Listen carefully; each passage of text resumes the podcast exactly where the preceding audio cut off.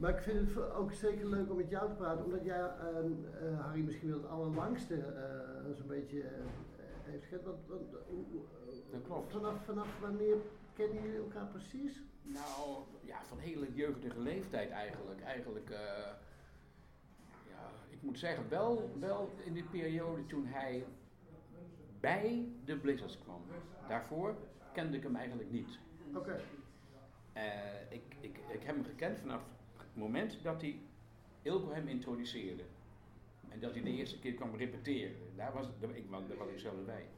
Alleen toen fotografeerde ik nog niet. Maar vanaf die tijd kende ik hem. Daarvoor kende ik hem dus niet. En hoe kwam het dat jij daarbij was dan? Ja, kijk, ik, dat, dat, dat, de Blizzards, dat was eigenlijk vroeger een beetje een, een, een, een, vriendenclubje. Ik, ik zat bij Ilko in de klas, twee jaar bij, bij Ilko in de, de ULO gezeten. Wij waren goede vrienden, we kwamen allebei niet uit Assen. We zagen er allebei een beetje anders uit. Gedroegen uit Vollen allebei. kwam je ook, hè? Arnhem. Oh, Arnhem. Oké, oké, oké, oké. En, en eh, de, de, onze tongval was ook anders. Hij kwam uit de buurt van Utrecht in die tijd. En ehm, zodoende hebben we elkaar leren kennen en trokken we naar elkaar toe.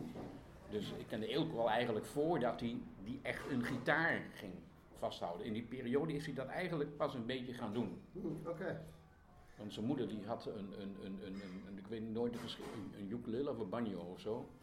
Daar is mee begonnen. En toen later kreeg hij een beetje les van iemand in de straat, daar die daar woonde bij hun op de hoek. Zo ging dat in die tijd. Ja. Dus ehm eh, Ilko is begonnen vanwege zijn moeder. Dan mocht hij stiekem een keer dat instrument vasthouden, denk jij? Ja, ja, ja, Eh, ja. en, ja. en heeft hij de snaren leren kennen? Ja, ik denk, ja, ja, ja, ja, ja. Nou, En, en hij, hij was een beetje, beetje, beetje, eh Ilko was altijd een beetje gecharmeerd van, van, van andere cultuur, andere mensen. En om de hoek bij hun woonden Indonesische mensen. En die man die speelde gitaar en daar kwam hij vaak. En zodoende heeft die man, die heeft hem toen de eerste grepen en zo bijgebracht. En, en welk, welk jaar eh, praten we dan? Ja, ik ben heel moeilijk in Ja, jaartallen. nou, dat moet je het niet, hoeft moet niet, niet het vragen. hoeft ook niet, niet op, de, op de millimeter, maar, maar praten we dan ik ben- begin jaren 60, eind jaren 50? Ja, eh, ik even nadenken hoor. Ik denk, ik, ik, Je bent van 46. Ik ben, ja, ik zit daar terug te rekenen. Ik ben van 1946. En toen was ik denk ik, ik- toen zat ik in de eerste klas van, van, van, van de ULO. Hoe oud ben je dan? 16, 15? Nee, die, die, Dan ben je 13. 12, 13. Ja, ja, 13. ja zo'n beetje in die Ja. buurt.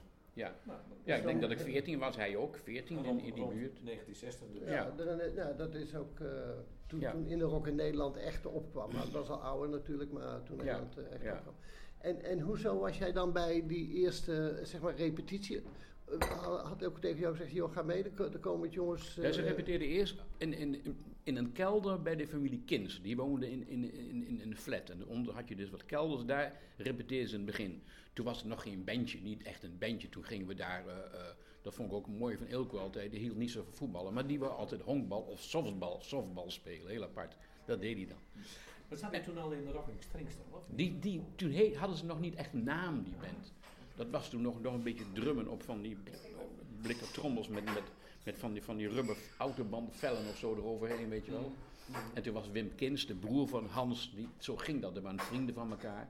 Meneer Gelling, die ging ook om met die familie Kins een beetje, die kenden elkaar. Zo kenden die jongens elkaar ook. En zo is het een beetje gegroeid. En toen ze pas echt gingen repeteren, toen kwamen ze dus in het, eh, dat mocht in het jeugdcentrum, dat heette Brandpunt in Assen.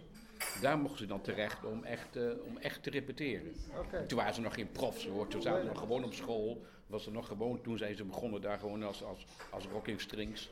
En, en eh, daar was, in het begin was Harry daar nog helemaal niet bij. Nee, maar En, toen, ik woonde ja. er vlakbij, daar ging ik vaak heen. Ik schreef voor, die, voor dat brandpunt, dat jeugdcentrum, schreef, hadden een blaadje. Daar schreef ik ook wel stukjes in dat blaadje, verhaaltjes en zo.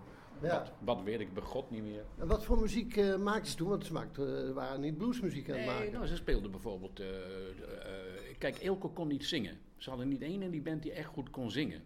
En dus ze zaten eigenlijk best verlegen om een, om een zanger. Daar zaten Want hij zong wel, maar een beetje Hij tegen dank en wil. Hij wil dank? probeerde- Hij probeerde altijd Telle Hesselessie te zingen. Hè? En dat kon hij, de aders werden helemaal rood in de nek en zo, daar kon hij net bij. Ja. Niet net halen. En, en, en dat soort nummers. Het- Trini Lopez, If I Had a Hammer. Eh, en daarvoor speelde Ilko, eh, eh, eh, speelden ze heel veel instrumentaal. Allemaal nummers van de Shadows. FBI, eh 24, 36, oh, zo, dat, de, de Contiki, dat speelde die allemaal. Nummers van ZZ en de Maskers. Eh, Ja. die hebben zo'n heel mooi instrumentaal nummer. Even kan ik er niet opkomen. Eh, Compassa of zo? Compassa. Of zoiets. La Compassa. La Compassa. En dat, dat, dat speelde hij allemaal, dat soort nummers. Oké. Dus Nou, dat- dat, was de muziek die toen ook eh, ge- geliefd en populair was. Dat is wat toen de Ja, kids ja, eh, ook ook leuk vonden. Ehm, en, en op welke manier is Harry daar dan bij terechtgekomen? Ja, Harry die, die, ehm, die zat in een, in een, een jazzbandje als, eh, als eh, eh, eh, contrabas. Speelde Oh ja, die. ja, ja, ja. En, en zijn familie waar hij uit voortkomt, en Albert heeft dat ook beschreven mooi in dat boek van uh, Wendy of Mais. eh, die, zijn familie was dus verder niet muzikaal, maar hij woonde dus in een buurtje. Eh, waar ze gevraagd hadden aan mensen, familie Hilbrandi, God willen jullie ook een beetje op Harry passen? En Harry hield wel van sporten, van voetballen, dit en dit en dat allemaal. Dat deed hij, deed hij heel graag. Maar die jongens, die, die waren wat, wat, ja, voor die tijd, voor ons en voor mij ook en zo, waren die wat intellectueler. Die zaten eh, op een lyceum of gymnasium en zo, weet je. Het was toch een ander, anders, ander voor ons, een ander slag mensen, vri- vrienden. Dat is gewoon zo. Ja, ja, ja, ja die zagen er iets, iets netter allemaal uit en zo iets braver. En die, die hadden al, die familie was muzikaal. En daar hebben ze tegen hem ook eens een keer gezegd van, nou eh, hier, eh, eh, speel maar, probeer maar eens in. We een gitaar, want die moeder moest toch op hem passen. En hij zat er toch, doe maar wat, weet je wel. Niet meespelen, kon hij niet. Ja, hij was linkshandig.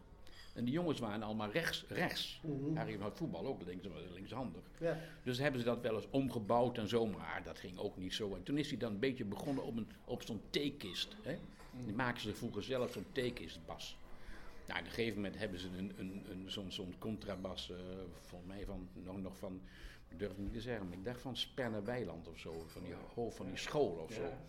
Op een of andere manier hebben ze dus zo'n contrabas aange- aange- aangeschaft, toen zij daarbij gaan spelen. Ja. En toen zaten ze met elkaar, zaten ze, dat was een programma van, ik ben de naam vergeten. Showboat. ja, dat is- het programma heet de Showboat. Maar eh, wie regelde, dat regelde iemand ook weer, die lange. Die Douwers? Nee, Nieuwenhuizen of zo. Jacques Jacques Nieuwenhuizen en nog iemand. Ja, ja. En die zaten bij elkaar, hadden ze dus een soort, soort, soort allerlei orkestjes. En ook een duo van twee dames die zong. Heeft eer- eerst Ilko mee verkering gehad en, en, en daarna direct daarna Harry. Die zaten dan bij elkaar en er zaten de Rocking Strings bij. En er zat Harry ook bij met die band. En die speelden dan wel eens samen, of, of, of naar elkaar, op, op een feestavond of een dansavond. Toen werd heel veel gedanst, hè. In die tijd in het noorden ging iedereen ging zondagsmiddags ging weg. Op de fiets, op de brommen, of je werd door je ouders gebracht. Dan ging je naar zalen toe en er werd nog gedanst. Ja, ja. Hè? En zo, zo zijn ze dus met elkaar in contact gekomen. En Harry die vond die muziek eigenlijk wel, van, waar hij mee bezig was, vond hij te braaf. En hij wilde wel naar die jongens toe. Ilko liet zijn haar al een beetje groeien en zo, weet je wel. Die, die had zwart, zwarte zwijde schoenen met, met gele veters gemaakt van de waslijn. Had hij afgesneden. Met- In, in die tijd, ja, in Ja, die ja, tijd al. mooi. Dus dat trok Harry wel aan. En die ging wel eens kijken waar hun repeteerden. Mm. En zo is gekomen dat ze tegen hem zeiden: God, God, hij wou eigenlijk wel meezingen, maar hij was eigenlijk geen zanger in die, in dat, in die Old Fashioned Jazz Group, heette dat bandje. Ook niet. Dus hij is toen op een of andere manier is die wel daar gaan zingen. En zijn eerste nummertjes waren van, van, van Fats Domino en zo, dat, dat, dat soort dingen, dat, dat, dat, dat zong hij. Ja. En, dat, en, dat, en, en dat deed hij eigenlijk deed hij dat helemaal niet zo verkeerd. Maar ze moeten zo nog graag, hè? Ja, maar, ja, ja, ja, ja, ja dat, maar die heeft nooit in, in, in, in iets verder met muziek gedaan, denk ik, of zo. Ja, dat vertelde Harry altijd wel. Ja, ja, ja, Zijn ja, moeder ja. Die, die hield er erg van. De Platters bijvoorbeeld. Ja, Hè, dat ja, soort ja. muziek. eh, eh, zanggroepen, zeg maar. ja, Maar ze zong thuis ook veel. ja. Maar Dus er was wel muziek in huis in Musquet wat dat Zijn betreft. moeder. Zijn Ja. moeder. Ja. Zang. Maar geen, geen Maar muziekinstrument. zijn moeder die heeft niet lang geleefd natuurlijk bij hem. Hè. Daar heeft hij niet veel aan gehad in zijn Mm. leven. Dat is zijn grote probleem ook geweest. Tenminste, dat, dat nou ja, dat weet ik eigenlijk wel hoe, zeker. hoe oud was Harry dan toen, toen zij overleed? Ja, die, die was, hoe oud is dat? Ja, ik denk ook, ja, 20, 21. Net, toen hij net uit dienst kwam of zo, toen is dat gebeurd. Ja. En plotseling overleed zij of wat? Nee, die had al een ziekte in de SM. Ach, jee. MS. MS. Oh ja, SM is ook een mooie ziekte. Je kan maar iets hebben. Ja, En je zegt dat dat was een, altijd een probleem voor Harry. Hoezo dan? In Ja. welke zin? Nou ja, dat was natuurlijk een beetje een, een, een, een, een, een, een In, in, in het begin of later? Nou, kijk, hij, hij, hij kwam natuurlijk uit een beetje een gebroken gezin dan. Met die vader, die kreeg een andere moeder. En eh, hij mocht die moeder niet. En, en hij is er nooit bij, bij zijn vader geweest. Hij ging één keer in het jaar ging hij erheen. Dat, dat, dat, dat weet ik. Dan kocht hij wat nu de Harry Muskeel Rotonde waarschijnlijk gaat heten. Dat is heel leuk. Dat tegenover was altijd in zijn sigarenzaak geweest. Daar kocht hij een, het jaar een slof sigaretten voor zijn vader. En die bracht hij dan naar zijn vader toe. Maar hij kwam er dus verder niet. En dan heeft hem altijd gestoord. Ik vind, er wordt wel door andere mensen gezegd, ook wel een andere rode draad door zijn leven. De Harry, ik, ik vind de rode draad in, in, door Harry's leven is geweest gebrek aan familie. Oké. Gebrek aan familie. Hij heeft altijd, heeft hij, hij noemde, op een gegeven moment noemde hij de band ook, "Mijn- dat is mijn familie, zei hij tegen mij. De band is mijn familie. En als hij bij ons thuis kwam, en dan praat ik over heel jong dat we nog waren. eh, kwam hij bij ons thuis met mijn ouders te kijken naar het voetballen, Europa Cup wedstrijden, dat soort dingen van Ajax en zo, weet je wel. En dan zei hij altijd tegen mij, nou, nou ik vervloekte mijn vader en moeder wel eens hier naar Tokio. Ik ben wel eens weggelopen en noem maar op. Maar hij, zei, hij zei altijd, god, god, Rudy, Rudy, Rudy. Hij zegt, ik wou dat ik uit zo'n gezin was gekomen, Ja, ja, zei hij. Hij zegt, dat had ik prachtig gevonden. Ja. Hij zei, dat heb ik ontzettend gemist. Zie, zie jij dat ook zo, Albert? Ja, ik denk ook dat de afwezigheid van de moeder inderdaad. eh, en en eh, nou ja, wat, wat Rudy vertelt, zijn moeder had eh, MS. En dat betekent, hij was enig kind. In, in, in dat gezin dat draaide alles om die moeder. Die, die moest verzorgd worden, die moest gekoesterd worden. eh, de, eh, Harry zijn vader had veel aandacht voor, voor eh, zijn moeder. Ja, oma woonde erbij in, opoe. Ja. Ja, nou, niet, niet een makkelijke tante heb ik wel eens begrepen. Ja, dus Harry was eigenlijk al een soort eh mantelzorger eh avant letteren, want het begrip bestond toen nog niet. Maar, en een voorbeeld van mantelzorger is vaak dat die zich een beetje verwaarloosd eh, voelen. Hè, er ligt een zware druk op die eh, mensen. En ik denk dat dat bij Harry ook het, het geval was. Van, eh, hij had niet een. Mensen denk ik hoor, maar ik heb hem dus niet meegemaakt in die tijd. En, en vandaar dat Rudy dat, ook, dat veel beter weet, maar dat hij zich Hij miste dat. miste dat. Ja. ben, hij miste dat. Voordat Ja. hij naar de oorlog Ja. zal ik nooit vergeten. Dus zat hij, dat was, hij werkte daar tegenover bij de Assenkrant. Zat hij op het hekje, wat nu de gouverneurstuin is. Hè. Mhm. Daar, en toen kwam hij er langs, zat hij in zijn houtje stoutjesjas. En toen ben ik met hem beginnen te praten. En dan zei hij, zei, toen was hij heel, heel depri. Heel, en dan zei hij, zei hij alleen maar, zei hij, ja, hij zegt, eh, ik weet niet waar, waar ik heen moet. Hij zegt, eh, ik heb alleen maar eh, die jongens eh, van de band. Hij zegt, ik, ik, ik, ik, ik kan nooit, ik heb geen familie, ik kan nooit ergens heen. Ik krijg nooit een schouderklopje. En dat vond, hij, dat, dat vond hij heel vervelend. Hmm. Hmm. Want hij zocht altijd wel erkenning op een of andere manier. Zijn hele leven wel. Zo'n Frits, hè? Die, heb jij die ook nog meegemaakt? En- Frits Biemond? Ja, die woonde in Haren. Ja. Dat, dat, dat was voor hem, heb ik altijd een beetje het idee, een soort role model. Ja, weet precies. Maar weet je wat het nou ook weer het, daar, daarvan het, het frappante is? Kijk, ik ben een hij had geen auto, hè. Harry had geen nooit rijbewijs gehad. Hij heeft twee auto's gehad, hoor. Maar zonder rijbewijs. Maakt niet uit. Maar als hij dan ergens heen moest, waar dan ook, ook later, maar waar ook, ook bijvoorbeeld naar die familie, die woonde in Haren. Die man die werkte bij het spoor in Onnen. Daar gingen we daarheen. En dat wou hij gewoon heen omdat dat familie was. Niet omdat die mensen zo super aardig waren. Maar die mensen waren helemaal niet aardig tegen hem. Ik ben daar geweest, ik heb daar gezeten. En die, en die, en die mensen die keken hem aan en zo steeds, weet je wel, zo. En hij ging er ook zo heen, hè. Harry praatte met iedereen hetzelfde. Als hij nou met de burgemeester praat of met een stratenmaker, maakt hem geen bal uit. Hij praatte met iedereen hetzelfde. Hij zou zijn toon en alles nooit veranderen. Dus daar bij die familie ook. Kijk, ik had gedacht, nou, ik zal met hem scheren, mijn haar een beetje netjes doen. Ik doe hem, doe hem overhemd. Ja, hij niet. Hij niet. Nee. Weet je wel, hij ging er heel trots in, heen met, met een oud trainingsjakje. Van oranje trainingsjakje van Nederland. Dat heeft hij ooit van die zwemster, dat is familie van, van die kleine Biemels, gekregen. Die had hij aan en die deed hij dan daarin aan. En, en, Ja. en die, maar die mensen die zaten te kijken, jongen, vooral in die tijd natuurlijk. Hè, we praten helemaal in het begin al. Dus hij wilde wel, hij wilde wel graag Aansluiting, aansluiting maar hebben. Maar ik had, niet- ik had niet het idee dat die mensen daarop zaten te wachten.